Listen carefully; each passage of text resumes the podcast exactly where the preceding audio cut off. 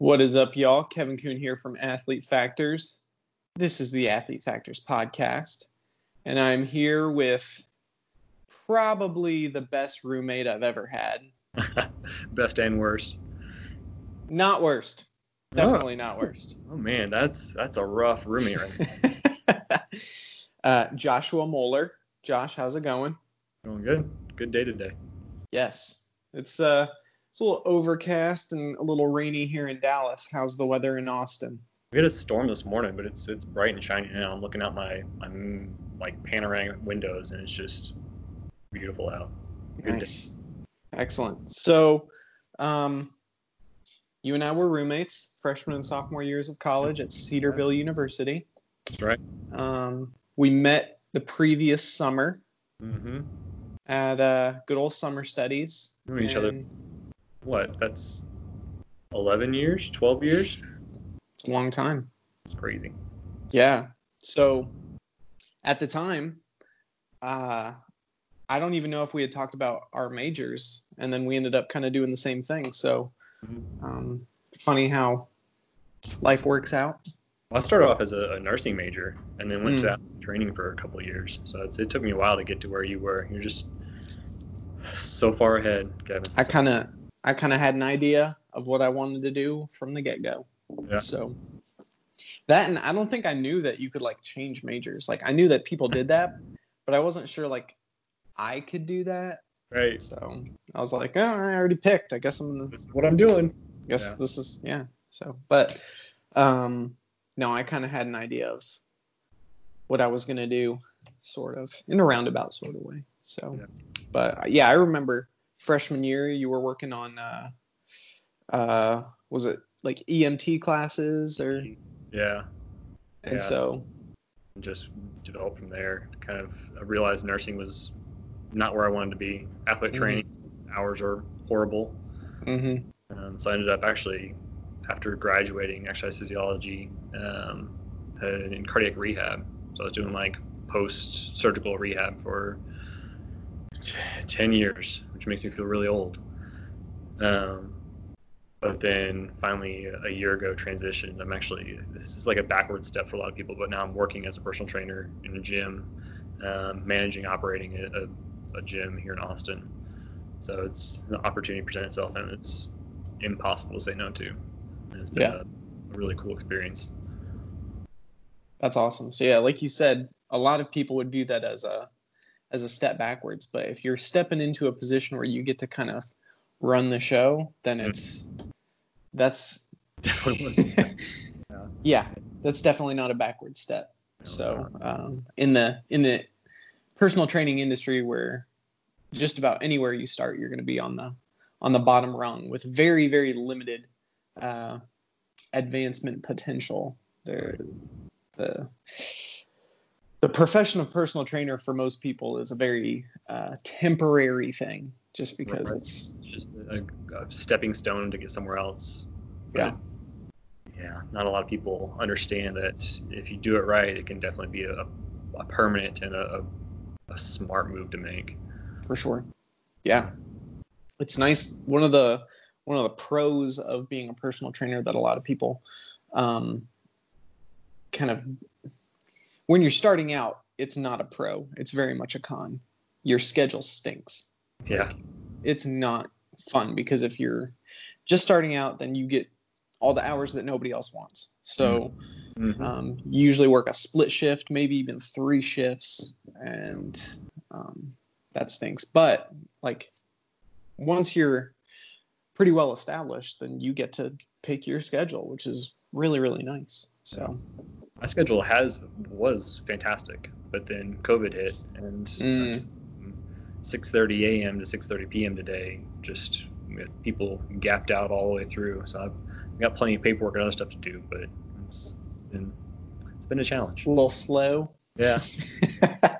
I know how that is. So, tell us a little bit about yourself as far as um, academics. We kind of covered that a little bit, but you can get yeah. into that a little bit more. Um, athletics and uh, also kind of what you're doing now professionally in a little more detail. So, like you said, um, I was at Cedarville four-year degree, exercise and sports science. Um, graduated with, I think, a psych minor. Um, so that's, believe it or not, really helpful as a personal trainer too. Mm-hmm. And delve into, you know, what's what's going on with people in their minds, um, because more than anything, you know, people out here getting out of aggression, and it's you're going to be getting into a little bit of their their feelings and emotions too. And, you know, and to be able to, to know how to handle that has been really helpful. Um, and then, like I said, spent 10 years after uh, graduating working in a hospital environment, um, clinical setting in hospital, um, even in like rehab clinics, uh, doing post-surgical rehab, mostly for heart patients. Um, everything from mechanical implanted hearts to uh, heart transplants um, to just you know stents, little tiny, you know, barely even procedures. Mm-hmm. Uh, and it, it, that experience, I think, more than anything, set me up for watching healthy people work out. It's it's been really interesting graduating from people who literally can't get out of bed to people who you know are, are squatting 600 pounds. It's, it's such a, a, a big change. it's, it's been really interesting trying to change that programming. You know, I'm used to working with therabands and people being, you know, being able to lift their own limbs, and now they're doing so much more. Um, so I transitioned about a year ago, actually almost exactly a year ago. So June of last year to working in a, it's actually a high intensity, um, like super slow gym here in Austin, kind of a, a mm-hmm. boutique type place. Mm-hmm. Have four trainers here with us. Um, and then we also have a, a, rehab element and cryotherapy here. Um, and it's it's been go- my goal is to build this up to a point where I can um, franchise it. So open up a second location and kind of build it up from there. Nice. That's where we're at. Gotcha. So with all the variety in uh, in the fitness industry, let's say, where you can you can go to the extremes of powerlifting, right? You could go to like Westside Barbell in Columbus and train with Louie Simmons to to just get maximal strength, or you can go to um, a boot camp where there's it's outdoors, there's no equipment, and everything is a little more uh, plyometrically focused or calisthenics. Mm-hmm. Um, you've got everything in between, right? You've got water aerobics, you've got jazzercise, you've got curves, you've got um, CrossFit. Yeah, yeah, it's it's crazy the spectrum, and and there's yes money for everything too. For sure. So um, you mentioned a little bit about this being a high intensity, mm-hmm. super slow training uh, facility. So tell us a little bit about um, about your your experience with that type of modality, let's say, before you started working there.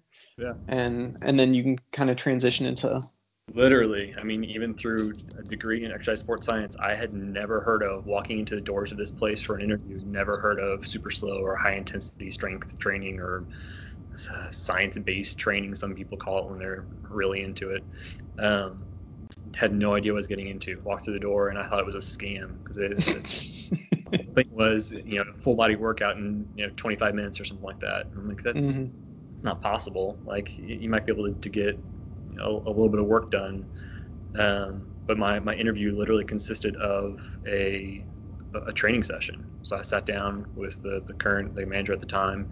Mm-hmm. after a regular interview, we went through and, and did I think four different exercises, and I was beat. And I, I mean, I've never been in fantastic shape. And that's just the way life goes. But I mean, it was it was a tough workout. I mean, after doing you know free weights for six months. I came in here and, and in four moves was toast. Yeah. And it's it was really strange to be in that environment where I, I had never heard of this, and yet it was it seemed like black magic a little bit. Mm-hmm.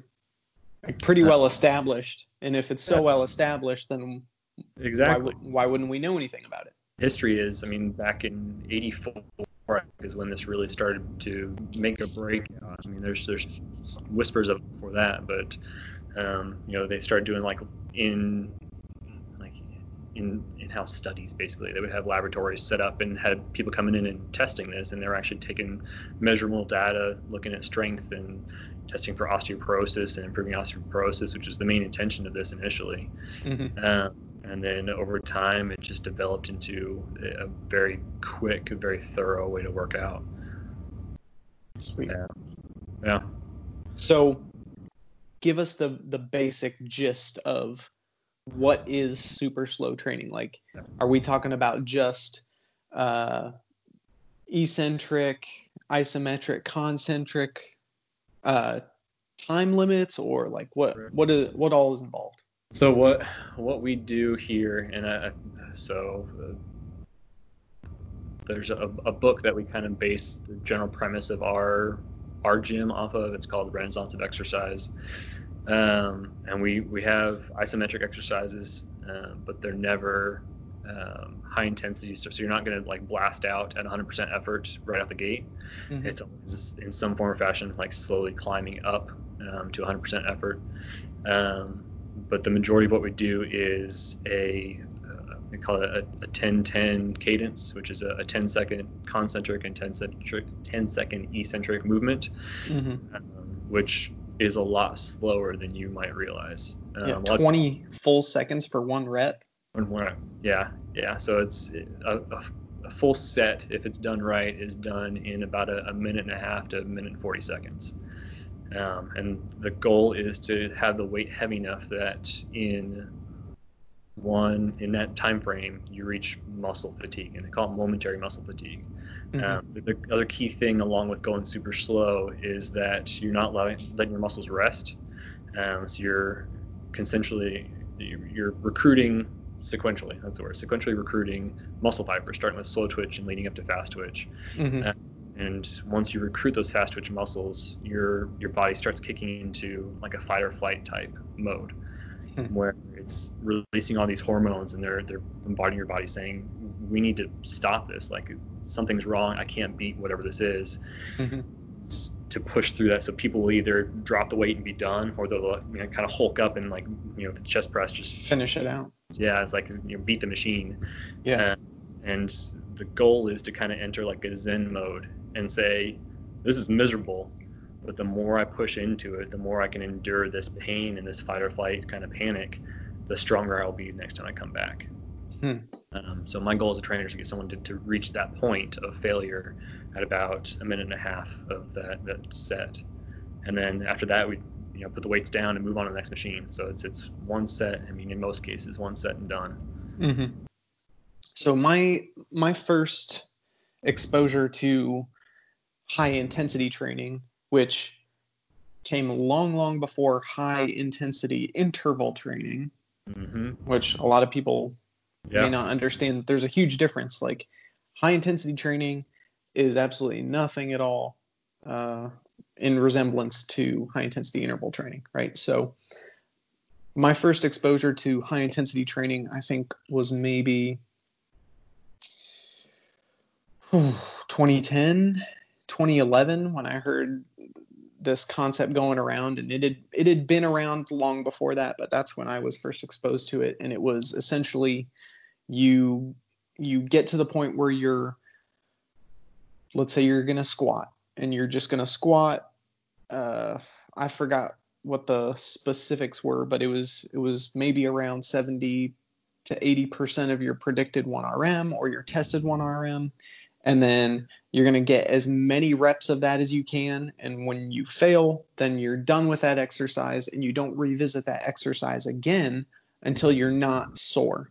So the idea was for people who had never done it they're like well i can do one set to failure and then i, I won't be sore so i i can do another set. But it's like yeah but that's different because you're you have to be so keyed in for that one singular set that you're actually working to fatigue. Right. Yeah. What I tell people, it's usually the, the time where you would quit in a normal gym environment.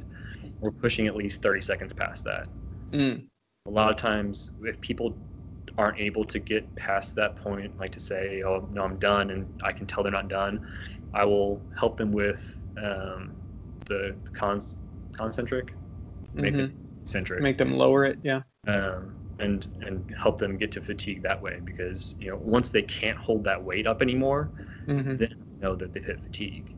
Yeah. Um, so or we'll end in isometric and just have them hold the weight. You know, say okay, hold it right there, don't move for 10 seconds. You know, it's, you're gonna hit failure doing it that way.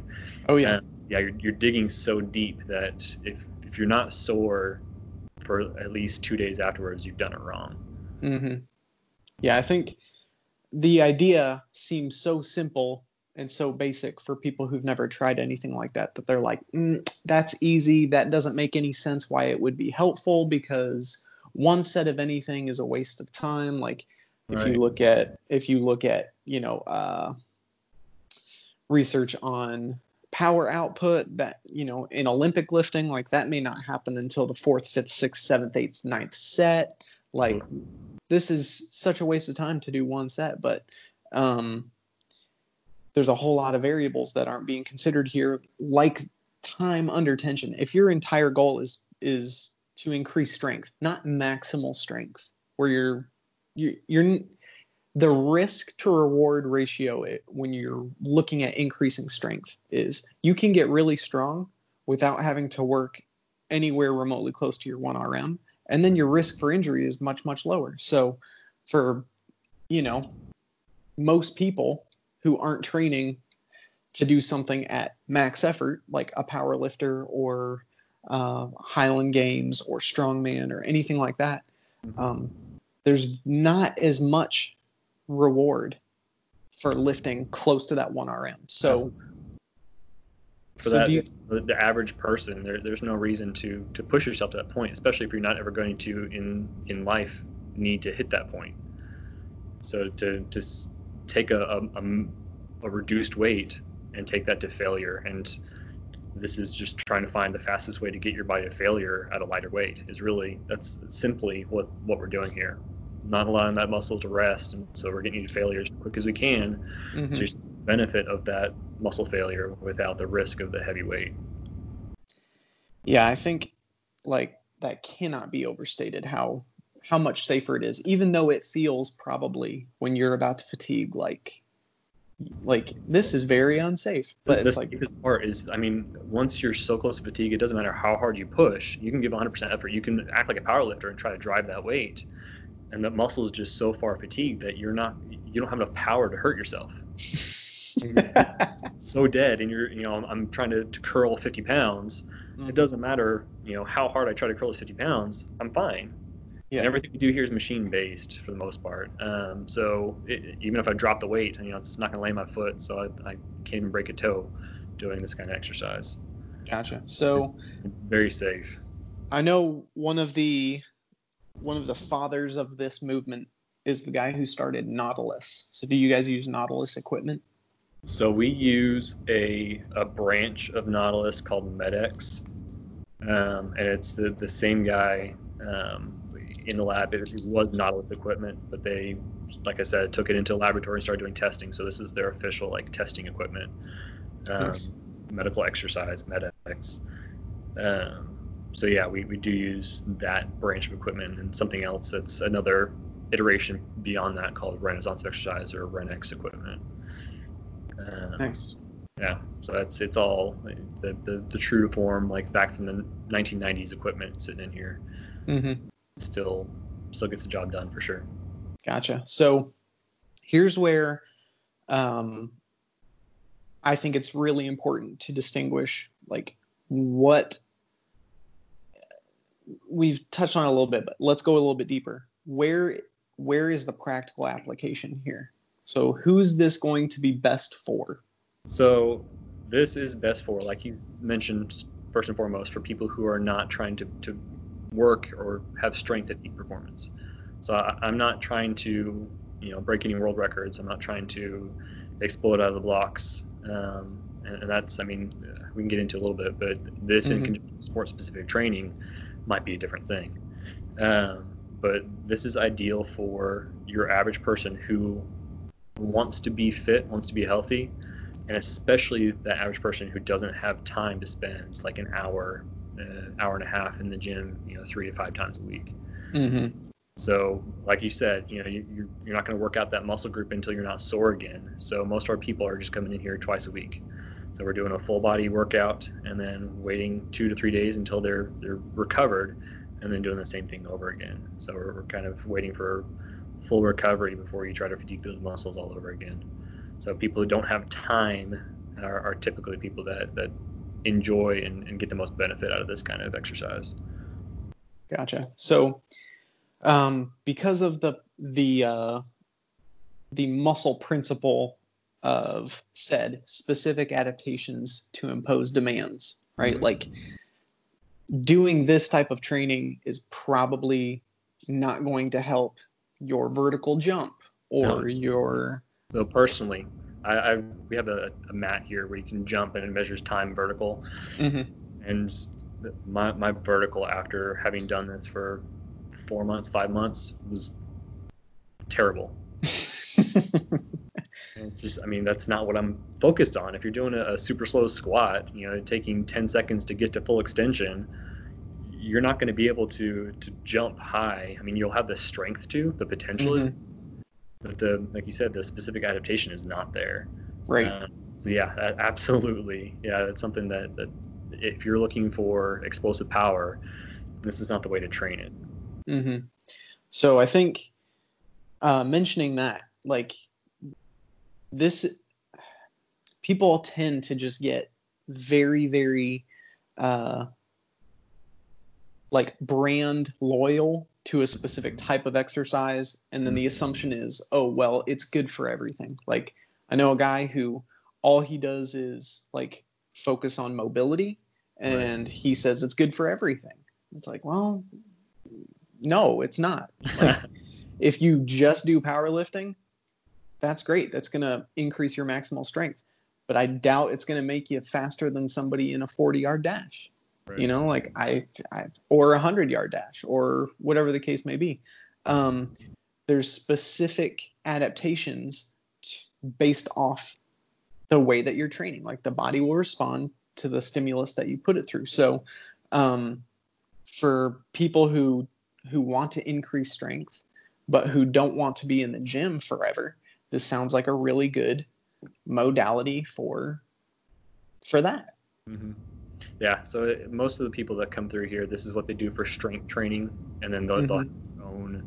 You know, they they do running or cycling or some sort of cardio, and that's uh, those those two things combined kind of get them where they want to be physically. Um, but to your point, you know, people that are kind of stuck in like the, this is this is what I do and nothing else. Mm-hmm. I, so I mentioned a book, Renaissance of Exercise, and kind of what we follow here. The guy that wrote that book um, had a chapter. I think I told you this the other day on the phone. Had a, a, a, chapter where he went through every type of exercise. Like he went through yoga, went through step aerobics, went through, I mean, CrossFit, I mean everything and said why this super slow style exercise was superior and why you didn't need that other type of exercise. like, literally name a, a, style of exercise and I can tell you what he says about it. Well, I can't tell it from memory, but I, I yeah. can find where he says this is, you know, here's why it sucks. So much better than this, and this is why. Wow. And it's it's just crazy that people have I mean, good for them, that much belief in, in something like this, but to, to not be able to expand the horizons. I actually listened on my way into work today, I listened to your first episode and your whole concept, like taking all these parts of sports fitness and, and bringing them together. I mean, if you can't do that with one form of strength training, say that, you know, this is just a piece of the puzzle. Mm-hmm. This is mm-hmm. gets you, you know, 100% of your ability exposed through this one one type of training, then you need to to open your mind because there's so many things out there that might be equivalent if not better. Thank you for listening to that episode. I think I finally have one person who's listened to it. So episode one is probably my worst episode. So it was it was short though, so you know it excels in, in some points. It it had to be because I was like I don't know what else to say and I hope a year later things are a little bit better. There you go. Well, I'll um, and, and listen to a recent one. I haven't been caught up. I've, I've listened to like the ones that interesting titles. I'm like, oh, that's the one. I'm gonna listen to that one. So Good. I'll have to go listen to last week's and see what you had to say. Sweet. Eh, it was okay. It was all right. The ones where I'm solo, I don't think are as it's not as engaging. entertaining. Yeah. Yeah. But I don't know. Some people might like that. I just feel like, eh, got to keep the ball rolling. And And you're sitting there all day long listening to yourself in your head. You don't want to listen to yourself even more talking on, on your podcast. that's true. That's very true.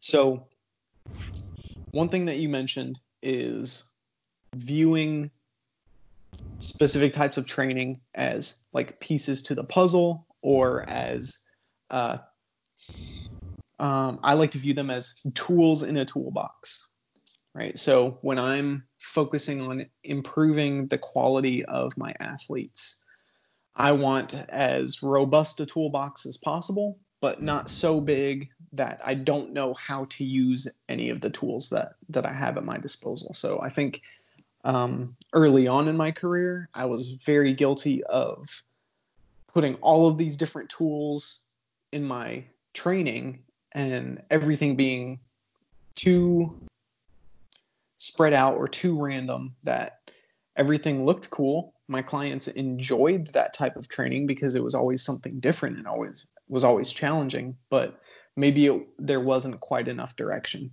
I wasn't consistent enough with certain things to actually extract the value of of some of those things. So Yeah. in grad school, uh, one of my mentors uh, there, doctor, uh, not a doctor yet. Um, wow, going crazy here. Charlie Melton.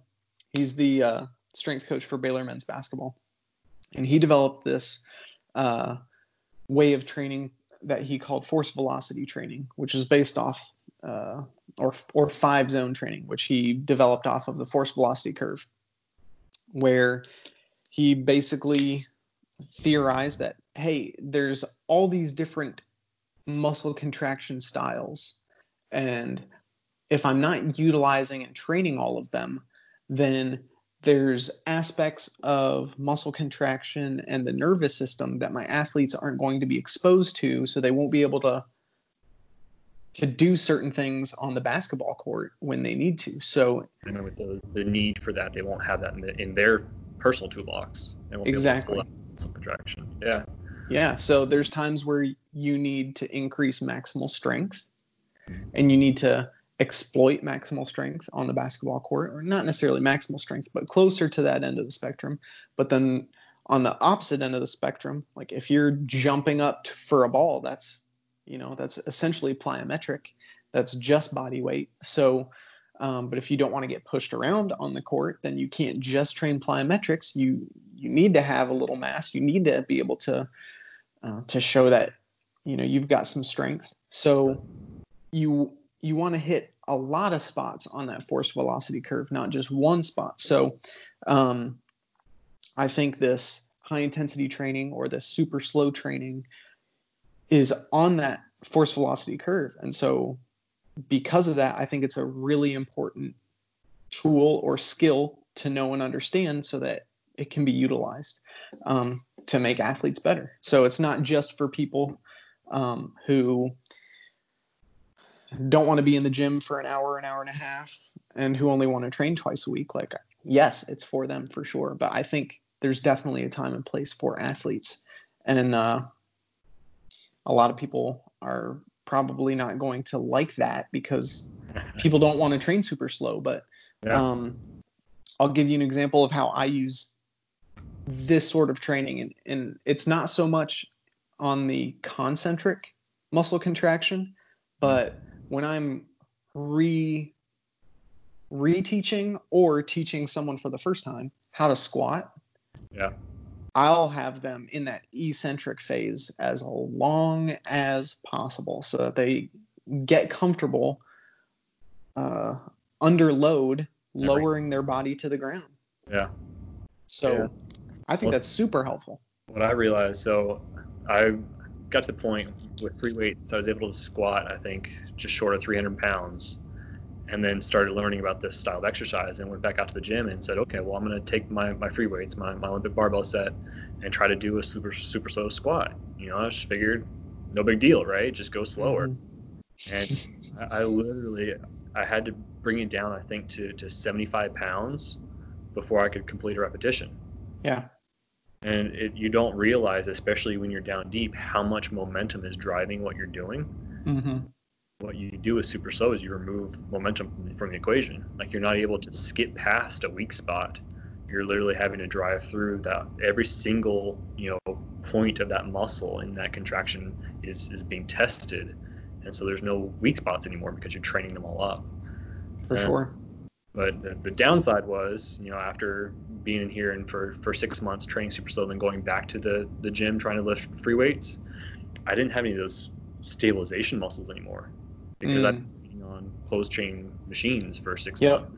Yeah. So, uh, muscles that I hadn't touched in six months were, were getting me, you know, so the main movers were moving no problem. Mm-hmm. Stabilize it after that was, was a, a pain. Like it, it, just weren't doing what they're supposed to do anymore. they just weren't conditioned for that. Yeah, no, it's that's like what it's. I mean, the same same thing. Like if you don't train those muscles, they're not going to do it. When you call them to, they're they're going to be like, no, this is not what we do. We hang out while the big ones move. Exactly. enjoy it. Yeah. that's too funny. But yeah, that's uh that's that's one of those things. If uh if you're only on machines, then you're gonna get really good at machines. If you're only on barbells, you're gonna be good at barbells. If you're only training body weight, you're gonna get really good at body weight. Like It's where the the whole functional fitness movement came out. Like, well, let's do something that you do in life, and and mimic it and get strong that way. mm-hmm. for people just wanting to be strong in everyday life, that totally makes sense. Now, to, to do that and decrease the risk of injury doing it, I think is, is the biggest problem because it's the way we do things functionally is not necessarily the, the safest way to do them. I mean, the, the way people pick up something from the ground is not the way we were intended to pick up something from the ground, bending over and trying to trying to deadlift you know, Yes. groceries rather than doing a squat. You know, it's just our bodies aren't don't function the way they're supposed to in a lot of cases. Oh my goodness. That reminds me. In grad school, in a biomechanics class with my professor who had a PhD in biomechanics. He uh, he did not lift weights, but he liked to play golf. And uh, he told the class there's actually uh, there's potential when it's actually better to deadlift something off the ground than to squat it. Like there's there's one specific instance where there's a biomechanical advantage, but he couldn't really like explain it to us. He was just like, I know that the math exists and there's the physics, and so there's times where it's actually better to like curve your back and and like pick a box up depending on like uh how close it is to you and I'm just like uh why don't you just move so that you're not so close to it or not so far away. And like if you're going to deadlift you don't you'd want to be as close as possible to it but um like I just that it cracked me up because I was like okay. Like I, I understand what he's saying. Like like there will be some somewhere in your life where you'll have to pick something up like this, so you should probably train it. But oh he wasn't even saying that. Oh man, see that it just Yeah. yeah. That's so yeah gonna all it's never going to be advantageous that way. It's never going to happen. I don't think there's a practical instance where that's the case. Like there's times where I will deadlift something up off the ground because I like doing that more than I like squatting. So, Yep. but I'm still going to make sure that I'm not doing it in an unsafe way. Like, but if I'm picking up a box off the ground and it's a heavy box, I'm probably going to squat. Like, it's just the way it is. I So, mean, if I got a, a, pencil maybe five feet from me, I'll probably deadlift that. Just go for it, you know? Exactly. It's just easier. That comes down to like what's more efficient in that in that time and in that place because the body wants to do whatever's the most efficient. So if the body thinks, you know what, it's just going to be easier to just hinge from the hip and pick that up, then that's what your brain's going to tell you to do. Right. So, I wouldn't always trust that brain though. Hey, that the brain's let me down a time or two. So, I I feel you there. Yeah. Um, so this is kind of this is relates back to one of the questions that I sent you, but um, what are what are some of the what are some more of the pros and cons to super slow training as far as like if somebody who's never done it and they want to try it Yeah. um what can they expect to be pros what can they expect to be some cons Yeah, I mean, cons I already mentioned a little bit. Like you- you're not training necessarily functional stability type muscles, um, and you're not going to have explosive performance. Um, I so know you'd want to you'd want to be doing something else in conjunction with that I would recommend, yeah. So to, to train, if you are out there and doing, you know, God forbid, CrossFit, you know, once, once and doing your, your kip ups and all your Olympic lifts, then come here and train strength on a, a separate day, I think would be really advantageous. Mm. Um, the the benefit, the pro, the, the main pro besides time, I think is the, the extremely low risk of injury. So Mhm. a lot of my commerce. So we, I, I mentioned we have a cryotherapy machine. Um, the main way I utilize that to, to drive business is people come in here with injuries from some other form of training, Mhm. and I, I tell them, hey, you know, come come back here. You know, let me train you once. I'll give you a free session. You know, try it out. Mhm. And as hard as they've been trying training is as good of shape they're in, they're always blown away by how quickly I can make them fatigued. Mhm. And it's, I mean, without fail, I've, I've had, you know, power lifters come in here and they, their bodies freak out because they're used to explosive movements. And you get them, you take away momentum and tell them to do a squat, they've got nothing. Yeah. Oh, that was that was the other thing I was going to mention before when you were talking about how when you're going 10 seconds and you're working through, you know, ev- like essentially just about every muscle fiber, every motor unit is getting recruited. Mm-hmm. There's no stretch reflex. Like almost all athletic movements require the stretch reflex for for power output, for rate of force development. Like you want to stretch the muscle and then it contracts, you know, really forcefully. Yeah. And you're taking that completely out of the equation. Like that, it doesn't exist. So yeah, people who are who are used to training that stretch reflex, who bounce out of the bottom of a squat, for example, Exactly. That's exactly what I was gonna say. it's So if can- not there. by just like hitting down there and bouncing back up, that's yeah, that's that's we can't do that. So hmm the biggest mistake people make at first is in the turnaround. So when you hit the, the bottom of your, your phase and you're switching from eccentric to concentric, it's always a rush. People always speed back up because they're used to trying to gather the momentum and trying to use that their force to their advantage and drive that Mhm. weight.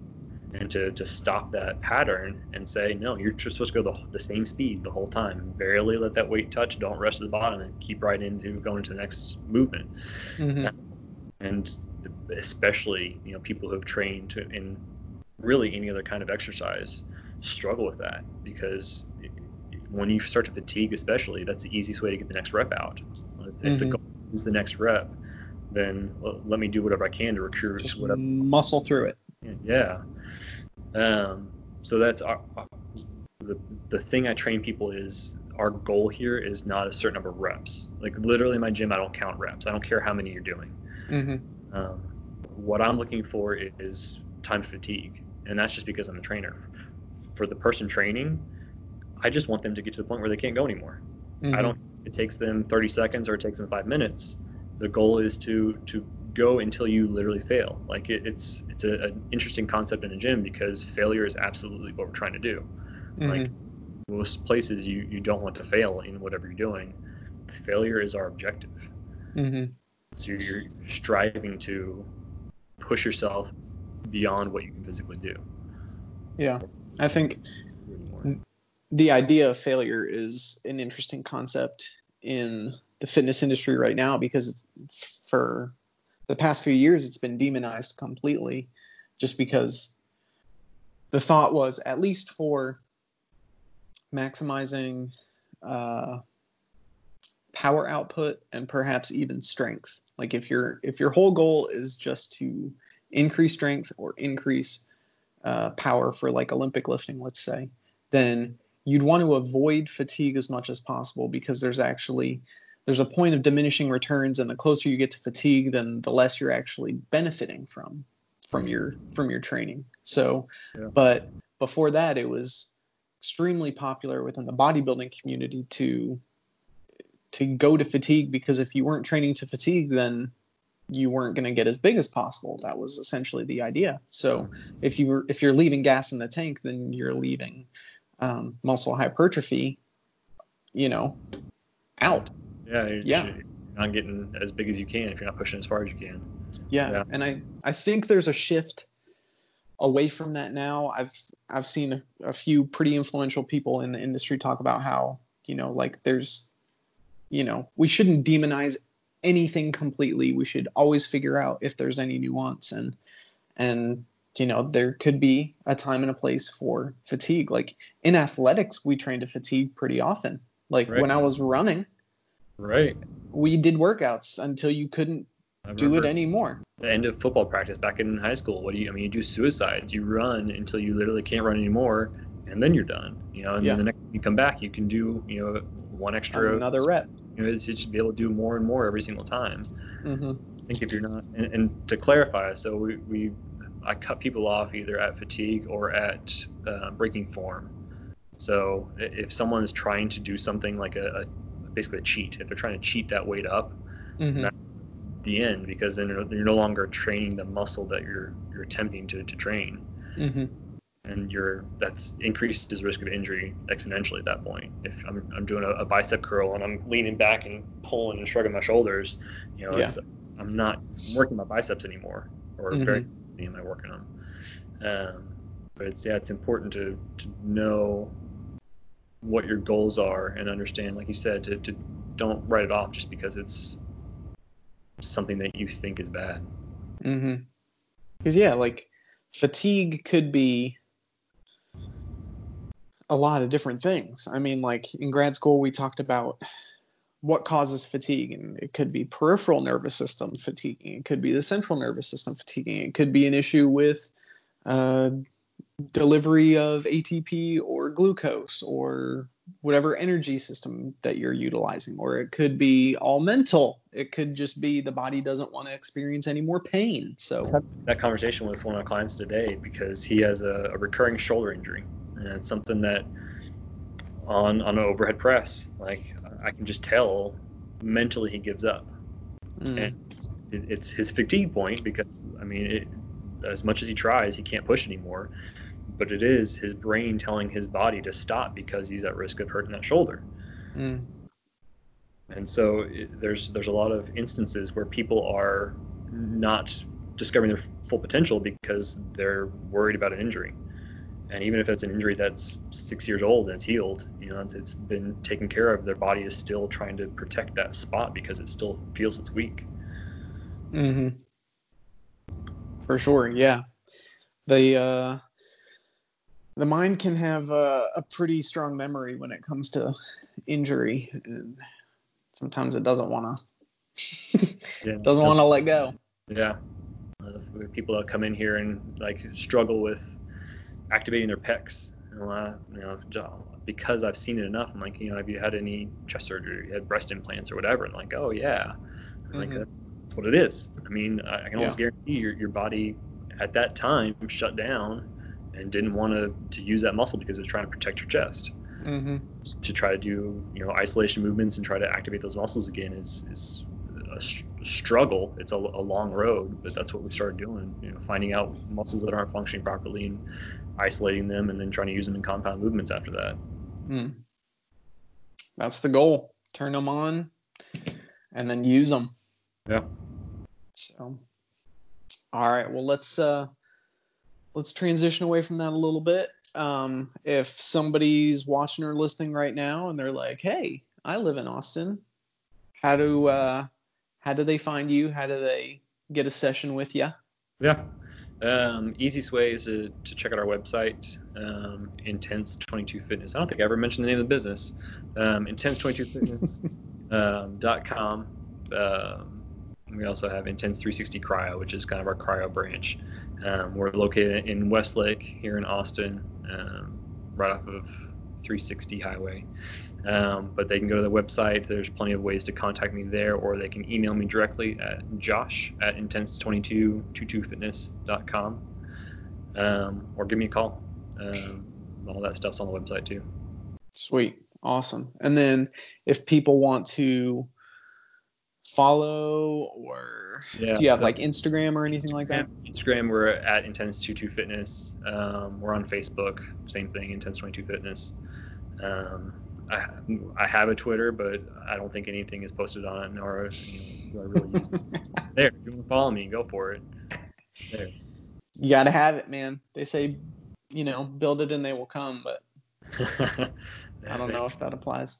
Yeah, we're just waiting on the, the Twitter following to, to pop up out of nowhere. I hear that. So, um,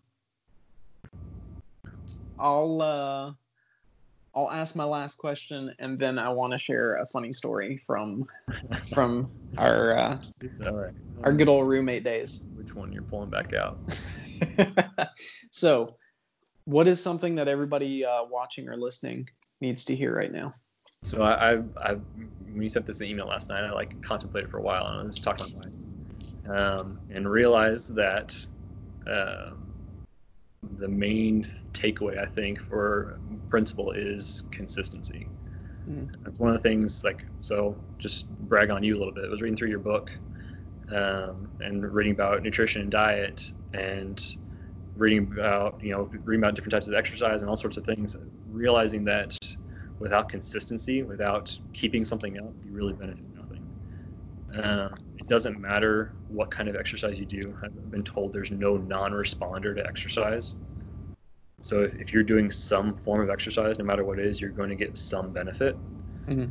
If you don't continue that, if it's not a form of exercise you can't continue doing consistently, then there's really not going to be a, a lasting benefit. The same thing with diet. If you're not able to find a diet that you can follow consistently, then there's no purpose.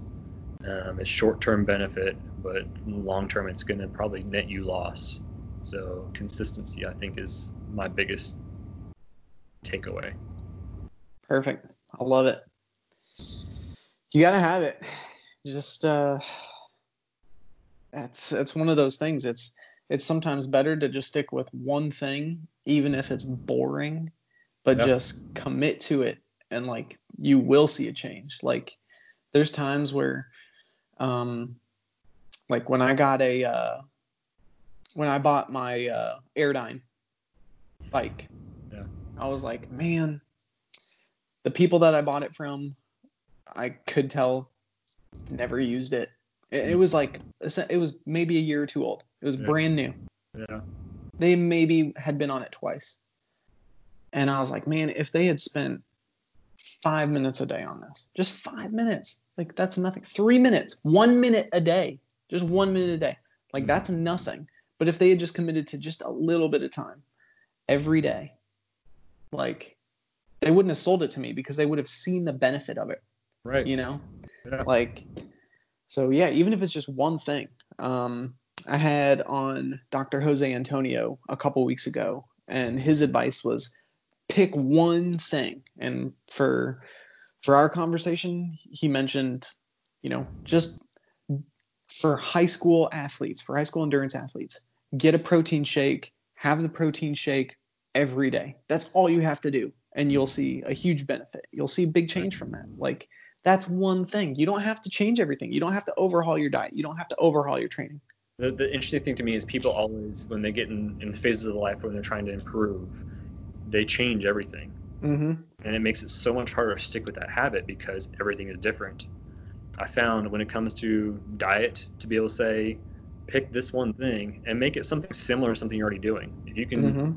from, you know, full sugar yogurt to, you know, to high fat, lower sugar yogurt, you know, just, just trying to change something to a healthier version of that cell, that, that same thing, Yep. and then slowly make those changes, you're going to be a lot more successful.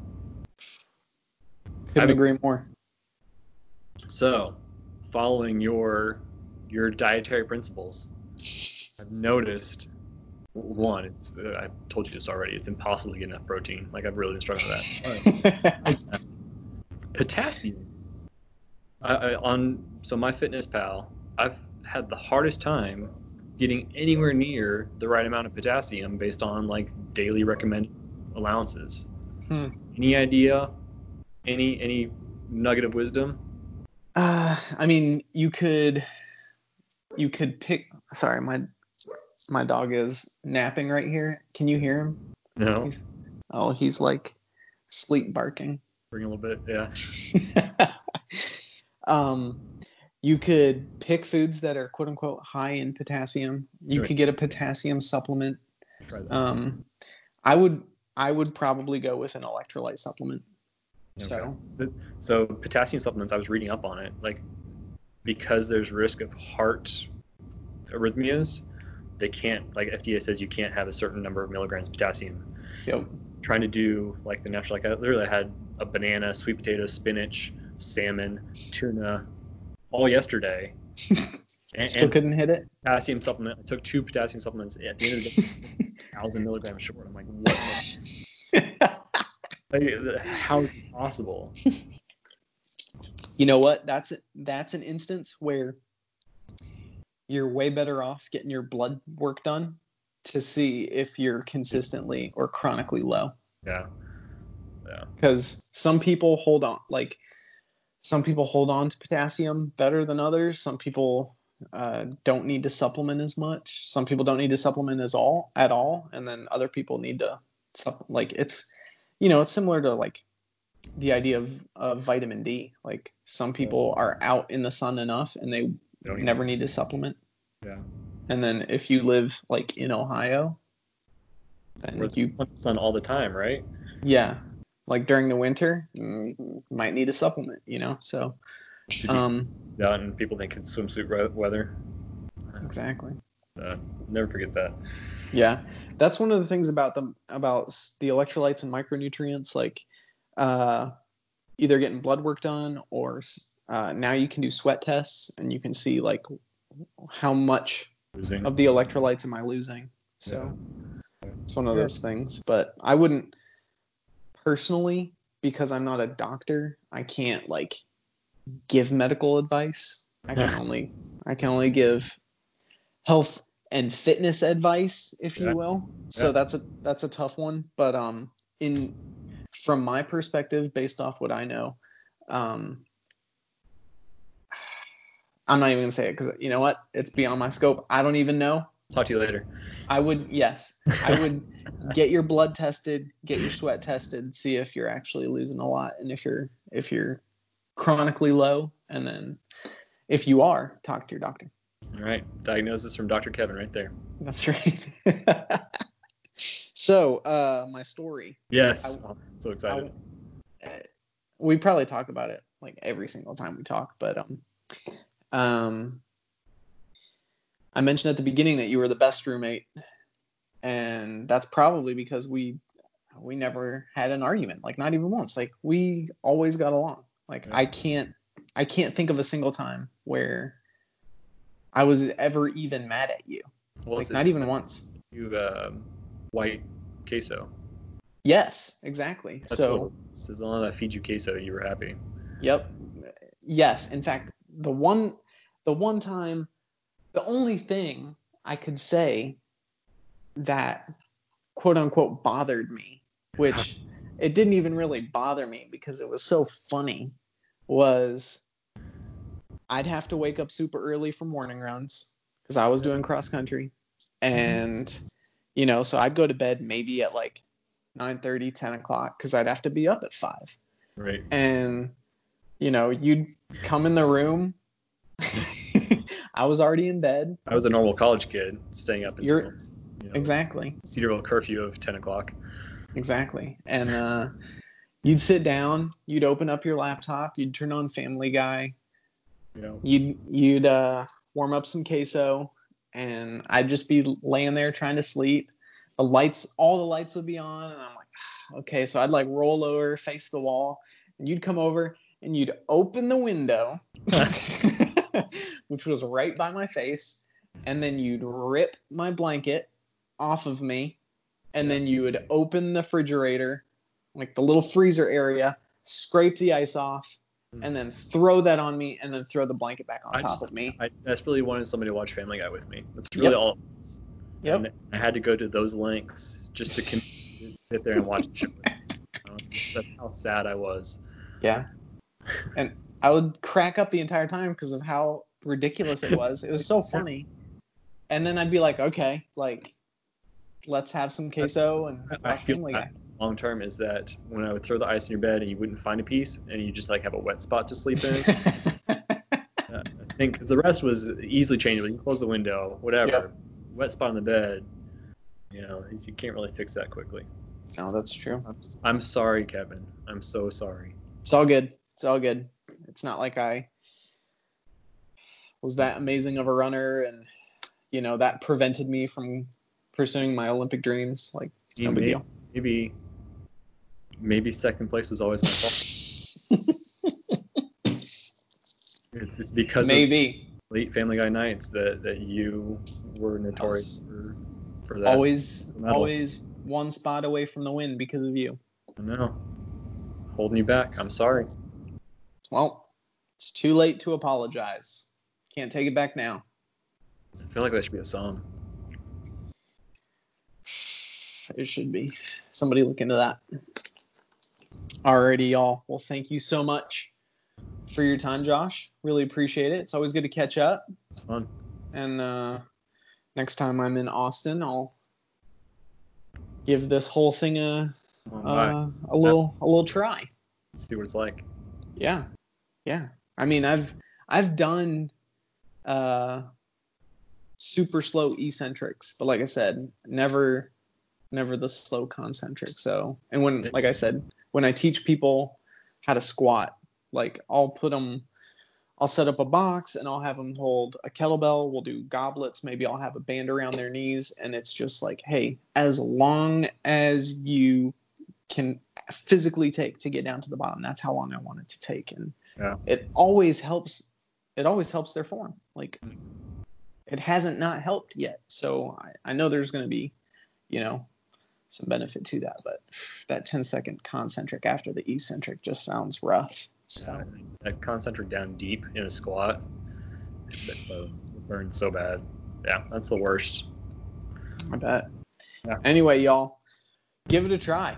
Give it a try. And if you have any questions, reach out to Josh. And uh, Yeah, even so, people that aren't in the Austin area, if they reach out to me again, Josh at intense22fitness.com, I'm happy to, to look up and find something like a. Most of the facilities that do super slow have the same thing where they'll give you a free session. So email me and I can help you find some place to, to go give it a try too. perfect. All right, y'all. Well, you don't have any excuses not to try it. So give her give her a go. Um, yeah. All right, y'all. Thanks for watching and listening. Tune in next week for the next episode. We will see you then. Adios. Bye.